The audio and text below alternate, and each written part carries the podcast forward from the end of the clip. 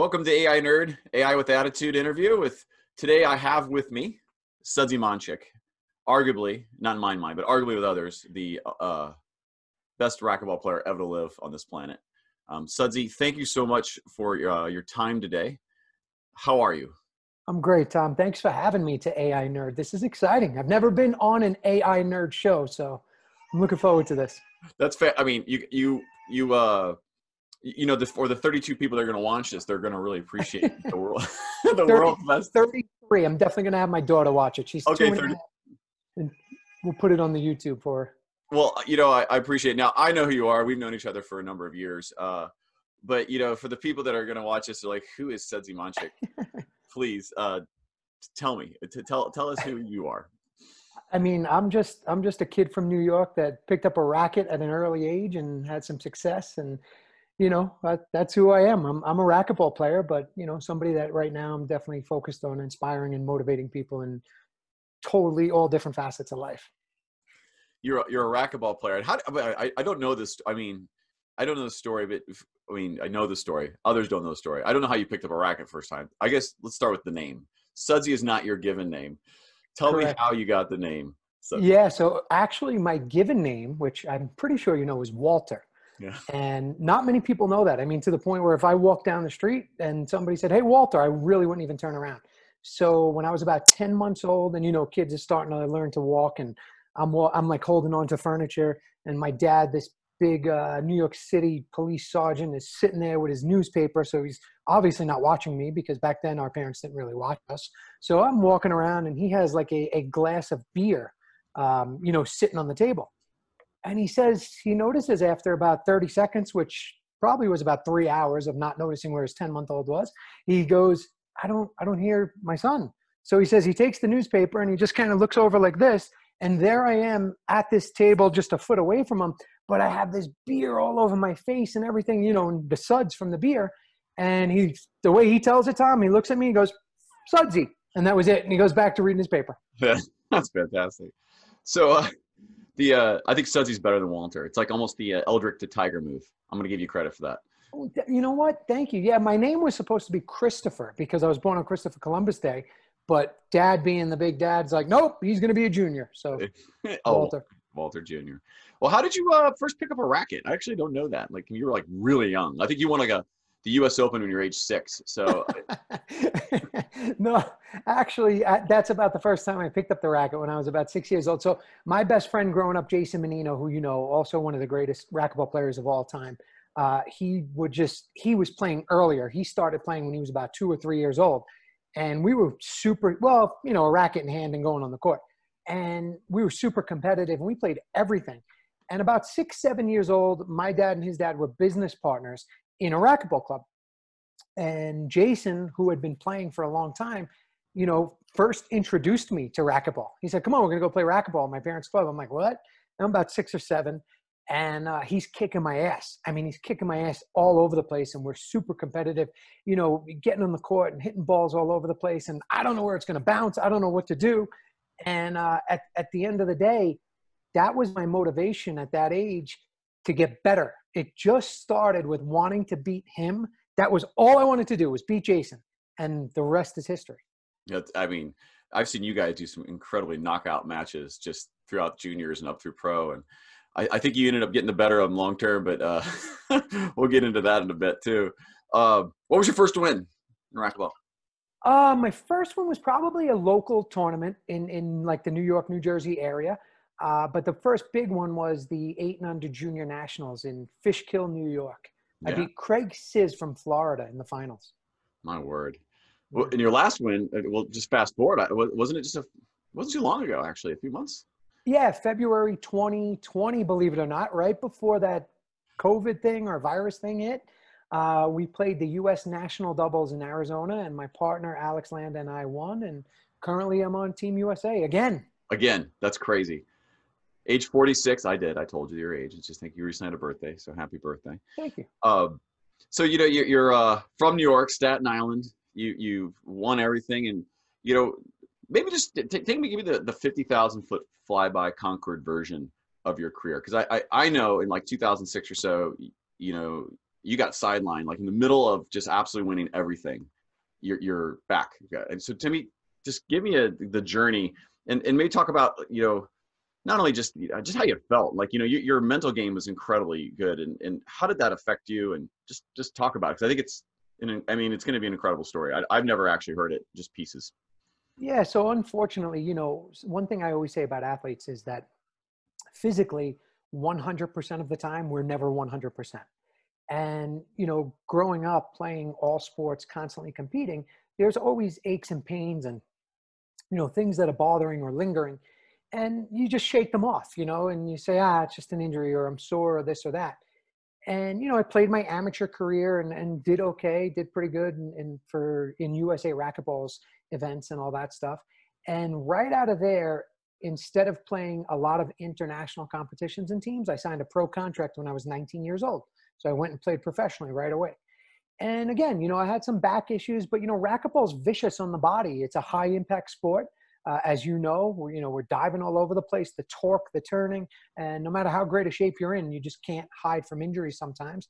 And, you know, I always had this, this back thing that I always thought was just a back thing, you know, everybody's back hurts or, and then one day I had to forfeit out of the US Open because I, I couldn't stand.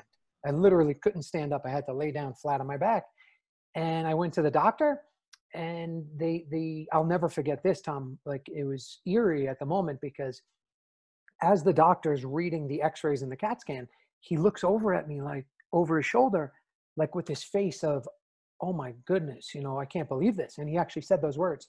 He said I can't believe what you've done in your career with what you have. And he diagnosed me with spondylolisthesis yeah, look that one up. AI nerd can definitely look that one. I will let an AI pronounce that for me. That's yeah, yeah. So I can never spondylolisthesis. So yeah, it's where the disc slips, and and once that happens, the muscles in your back engage and they lock up because it it's sending a message to your brain that your spine isn't stable. So so visually, they your your your body thinks that your spine is going like this, so the body does what it's supposed to, and all the back muscles lock and they engage like this so they keep you t- so you can't do anything. It's not like you can you're, you're you're almost immobile. And as i got older it progressively got worse and worse. And they told me they said if you want to continue to play professionally you know you're going to need surgery which would be two rods along your spine. And i said there's no chance i'm doing that. And um, you know so it was a little rocky. I broke my foot in 2001 uh, called a jones fracture which is a common fracture amongst athletes in the foot area. It's the fifth metatarsal. So if this is your foot, it's right about here. And uh, then I broke it again. So I broke that twice. Then I got the screw in that foot. But yeah, I was plagued with a couple of injuries. You know, mentally, I never let it beat me up. Uh, it was more of a challenge. And I looked at it like, hey, you know what?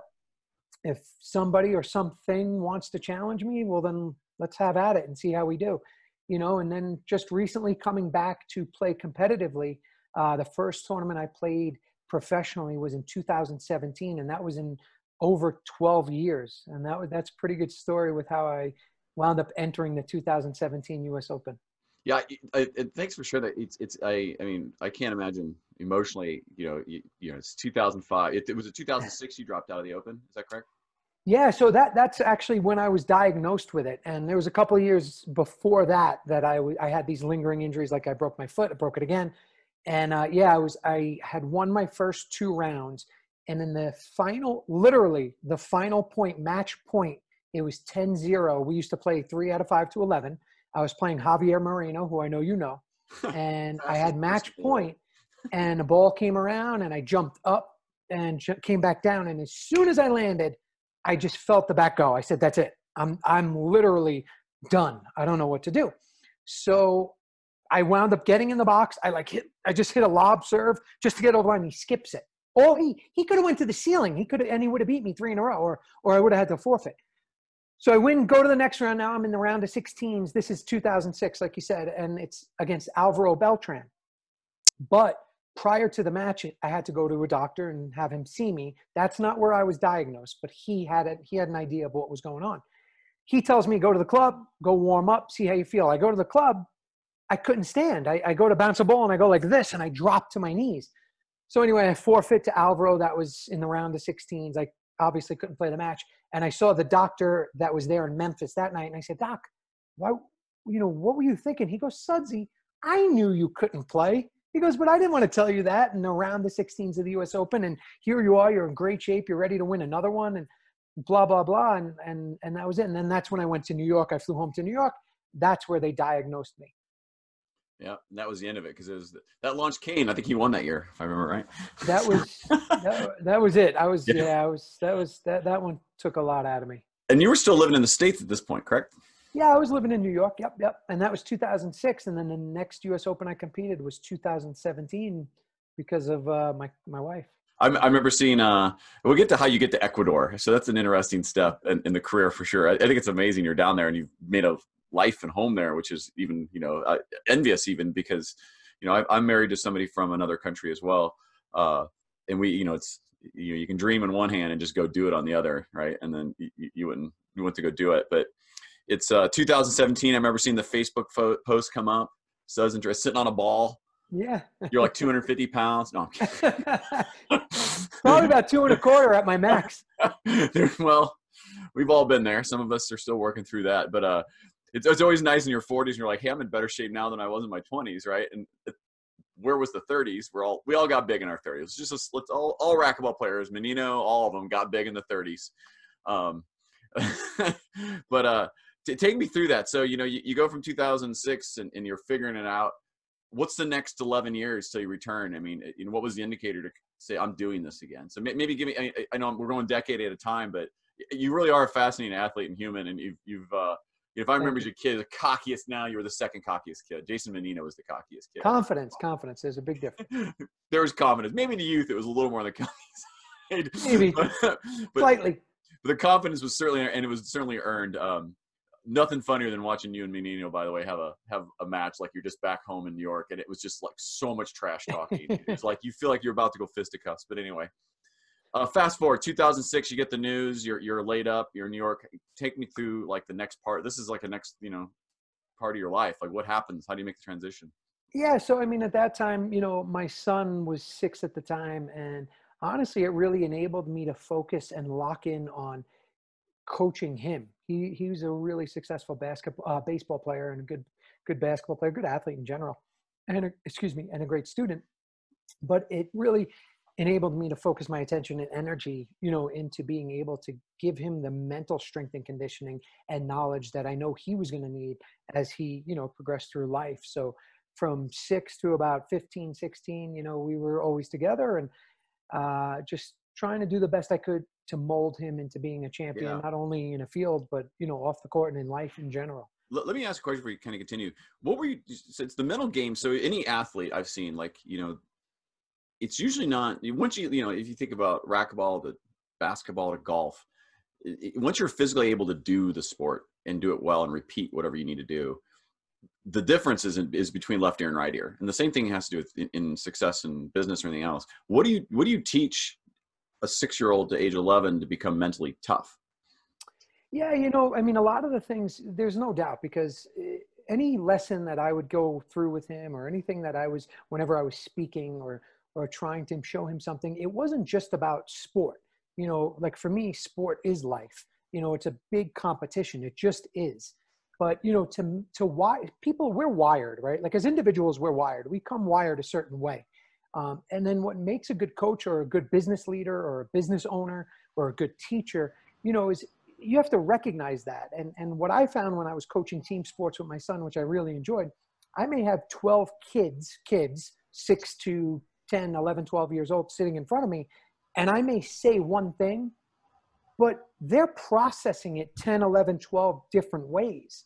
And then what makes you good and successful in your communication to get the most and maximize those kids and make sure they're getting it is to speak it to them individually and so that they understand and now they can get it, absorb it, and then they can use it to the best of their ability because let's face it you have kids that are really good really bad they have different home lives they have different you know education levels they have different attention spans. I mean they have you know so you have to figure out a way as a business owner or as an athlete how to communicate that into the person that you're trying to maximize their potential and abilities. You know what i found success what worked for me for my son was i always kept it very very real but very real at that level and age. I wasn't a big, oh my God, you did so great, Derek. You know, I'm so proud of you when he was awful. You know, I would ask him things maybe that were positive. Hey, buddy, what do you think you could have done better? You know, or, or I, I'll never forget. There was a time where he was literally 11 years old and I'm kind of in the background. I have friends that are Major League Baseball players, and I would ask them, I'm like, you know, All Stars and World Series champs. I'm like, you know, what do you do when you go watch a game with your kid in Little League? I said, because obviously it must be difficult for you knowing what you've gone through, your experiences, and you hear these dads and coaches, and they're telling you someone to do. And, and I'll never forget a buddy of mine, Steve Avery, he played for the Braves. He goes, Suds, I get a six pack, I go sit in right field, and I don't say a word. He goes, and then afterwards, you know, not always the car ride home, parents, you know, we give that, you got to pick and choose and know because listen, we're athletes, we're human beings. There's times we don't want to speak, there's times we don't want to listen. So you need to identify that, and that's okay. And, and with Derek, it was always very real. Um, I, like I said, there was a time where he said to me, You know, I don't understand. How come I'm not batting third, and why am I not the number one pitcher in the rotation? And there's no doubt at the time, I, I remember I agreed with him. He was like the number two pitcher and batting like five. And, but I agreed with him. But I didn't say, oh, I agree with you. Let's go talk to the coach. No, I actually said, you know what? Go do everything in your power to be so much better that he has no choice but to put you there. You know, and, and, and he did, kept just working hard. And, you know, that's what he did. I was always trying to motivate and push him. But that's another thing, you know, Tom. AI nerd and anybody, you know, you have to find what motivates and inspires you. I'm not motivated and inspired by accolades and titles anymore. You know, we just talked about the title I won in February 2020. It wasn't because I woke up one day and said, I want another medal. I want to win. I want to be on Team USA. It, did. It did have to feel good though to get one more. I mean, yeah, but it felt it. It does, but it felt good, honestly, for for the reason why I was doing it at right. the, at that moment. You know, it was there was a time, yeah, that there's no doubt. I wanted medals and awards and money and fame and you know popularity. And and over the years, recently, it's not about that. It's it's I'm totally inspired and motivated by different things, and and that's what you as a business leader or a coach like find the things that push those buttons and inspire and motivate because it's not always like look you're going to win a medal. Sometimes right. a lot of other details that you have to identify. you, you bring up an interesting point. It's so you know you had a hiatus due to injury. It's it's interesting if you had the same mentality you know you you, you know the old giveaway the the wisdom right no one no one wants it right so but if you could go back you know career 30s uninjured with that mindset imagine do you think you you that's the better mindset from uh just overall accomplishment winning or is is the mindset you had in 2004 in the middle of your, your absolute prime winning mindset more appropriate for winning in sport yeah, I think it's different. I think that, you know, there's no doubt, you know, my mind is molded now. It's become like an armored mind. Um, you know, where David Goggins says, I don't know if you've ever heard of David Goggins, but great book, by the way, Can't Hurt Me. So, you know, my mind is like an armored mind now where you, you can't penetrate it. There's nothing you can do. And that takes time, you know, that takes failures and success, but understanding how and why those things happened. And I think when you're younger, you know in the moment you're just doing things things are just happening and you can't really explain it or articulate and there's a lot of great champions or successful business people in life they can't explain or articulate or communicate how or why they did what they're doing or what they did in the past even but for me it was like i call it usually i call it the uh, the water bottle theory so if you put something really close to your face right like that you can see this right tom you see this as a cup I do. So that was me in my career, my prime. Now, as the time went, it just got much more clear. The clarity was crystal, and it I understood what I was doing and why and how. But had you asked me during my prime, I probably couldn't explain exactly every little detail what I was doing. Now I can. And, and I think that that's, you know, it's important. And that's where I love to share that wisdom and knowledge. Yeah, that's a great point because it's it's the uh, you know you can't see the trees amongst the forest kind of analysis because you're in the middle of it and that's where it is. And I mean, I'll, I'll look back. You know, I, I played in juniors, not you know not nearly obviously to your level, but I was in it. I think I know for sure. I love the the friendships and the travel and the fun. I was more concerned about having fun than winning. I didn't care honestly. I, I wanted to win, but you I know were fun. You were fun. but I, that's what I wanted to do. And I go, if I really look bad and honestly, I, that's why I enjoyed going you know, you always get bummed when you lose and you shouldn't, and you get happy when you win and you have a moment of focus. But since I'm all over the map, as a you know, you talk about being wired. Um, you know, there's a lot of people out there, not just like myself, but just who have different motivations in the context of something else. So uh, for me, it was racquetball, and for others, it might be a, a, tennis. It might be reading a book. It may be doing podcasts. Whatever it is, it, it, it's um, you can always improve by having a different perspective and applying it, and just trying it. And I think you know that's something you don't get until you're older and realize you should have done that. And you know, if, if I look at you know you where you're gone now, and you know maybe you could tell a little bit of the story of so you're in the middle of this transition from uh, what you were, you know, all-star athlete, chasing it, getting the accolades. Let's let's win it. Uh, you know, without injury, in my mind, mathematically, I believe you would be the all-time winningest racquetball player on pro tour because a lot of the wins that uh, Cliff and Kane had gotten after you would have had, you would have taken. And so there's a there's a math. You know, if we if I can add a little uh, maybe little technology Maybe. and science into it, there's no there's no way. Well, confidence builds wins, and if there's other people that are taking away some of the wins and confidence, you don't win as much. It's just that's how it works. And I, I think arguably that would have been, uh, man, if you three all in your prime going at once, but you were all three in, it would have been just, that would have taken, I actually think that could have uh, transformed the sport a bit too. I think there's enough personality between the three of you to, uh, to have carried at a reality show uh, at that time. It's where we're talking about that, but yeah, definitely. I mean, we're all different types, but all you know, those two guys are obviously incredible. Thank you for for what you're saying, but you know, who knows? You never know, right? Well, you never know, but you know, as you make that transition, it, it was gone, right? And so you, uh, how did you end up? Let's go to this. How do you end up in Ecuador? Like, was so, it was it the cold summers? No, no, no, not at all. So, so in two, January 2015, my wife, um, she's the the most decorated, best player in the history of this country, in the history of Ecuador. And Veronica was playing a match actually against Paola Longoria from Mexico, who's the all-time best women's player. And I was there saying hello to Paola and Fran Davis, and she was playing Veronica. And Veronica, the match is over, and you know, I really watched her and said, "Wow, this this girl could be the best in the world," meaning Veronica. And that was it. And then we kind of talked like a week later or so, and she said that Ecuador was looking for a national team coach, and you know they pay really well, and I, we just started kind of communicating. And then September 2015, um, I moved down here and you know because i had to be all in to do it so so first they came to new york their team and i trained them for six weeks prior to the pan american games which was in july 2015 in toronto and they had the best results they ever had. And they were all they just loved it and they loved the approach. They loved my my mental approach uh, the way we went about it because it wasn't the same old x's and o's oh do this and go hit a thousand down the lines. It was it was the fine details that they've never never been part of. And they wanted me full time but for me to be full time i actually had to live down here. And september 2015 i came down and, and that was it.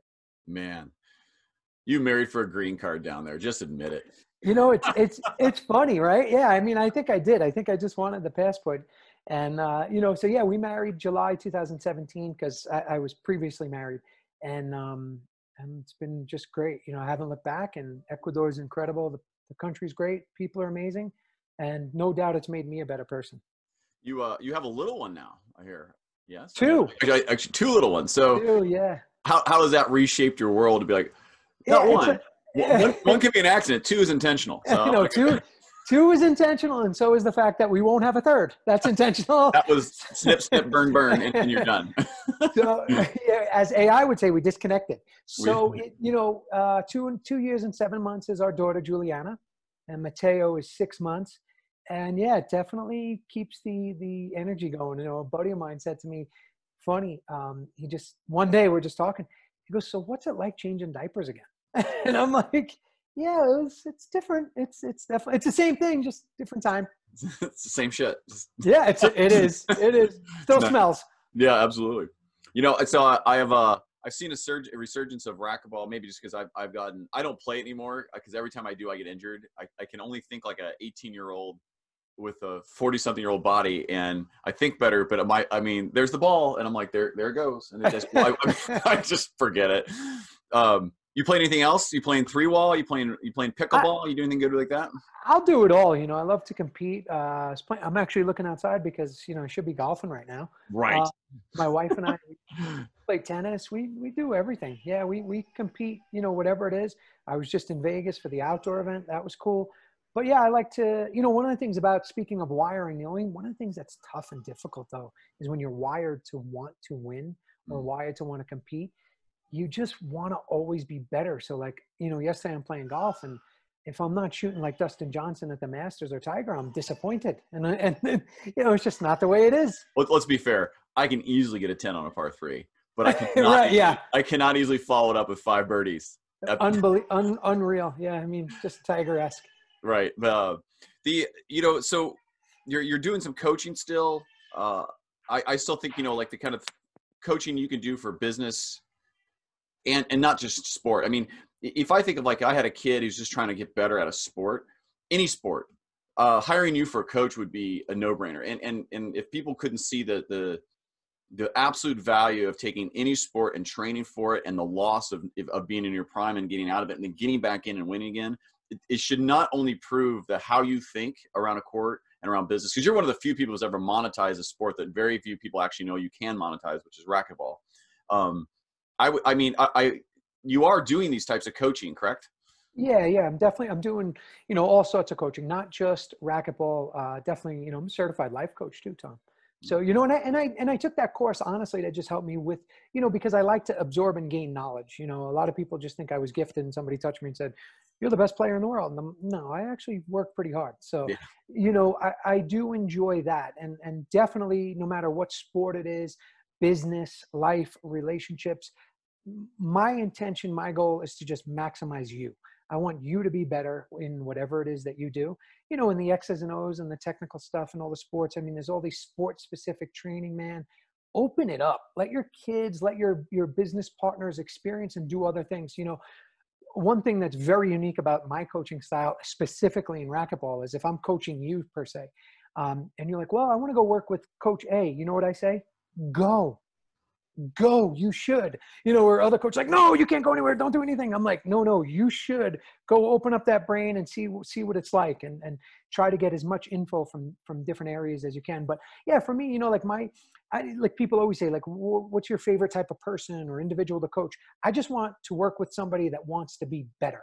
I don't care if it's in a racquetball court. I don't care if it's in life in school you know and uh, and hopefully i can help you do that. And if not and if i can't help you i'll motivate and inspire you to do that for sure. It would be interesting uh the the, the sudsy one week business class where you spend a few hours a day on a racquetball court regardless you're not a player or not.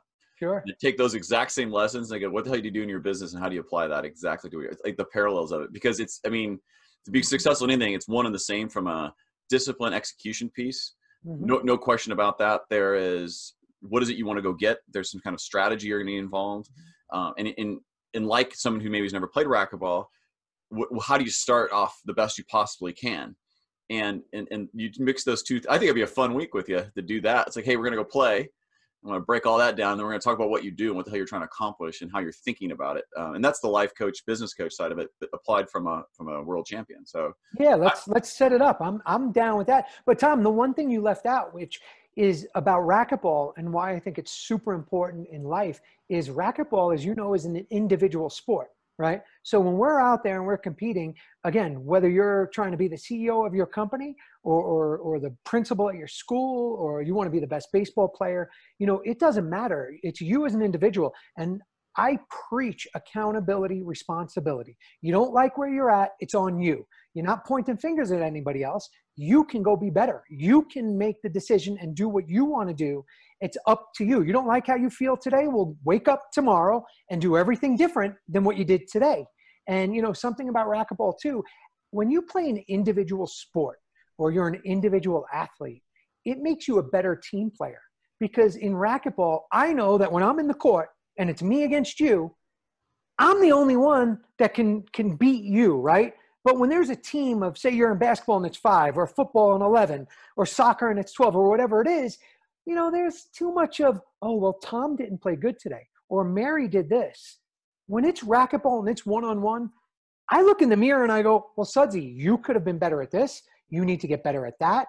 And and that goes directly with life. If you don't like where you're waking up and you don't like the desk you're sitting at, whatever it may be at today, you can make the difference. And this isn't smoke and mirrors. This is real life. You know, I was 50 pounds heavier than this when I took my little hiatus from racquetball for a while. And I woke up one day and said, Yeah, I did this. And guess what? I don't like it anymore. So I'm going to make a change. I'll give And- you five dollars right now to show me a picture of Fat Sudsy.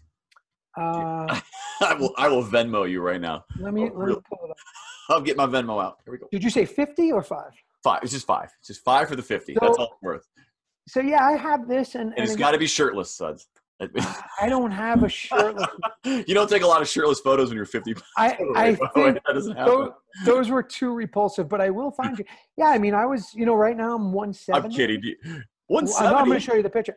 I'm 170, but at my peak of um, gluttonous behaviors, I was at two and a quarter, and it was not good. Is that is was that in metric or two and a quarter?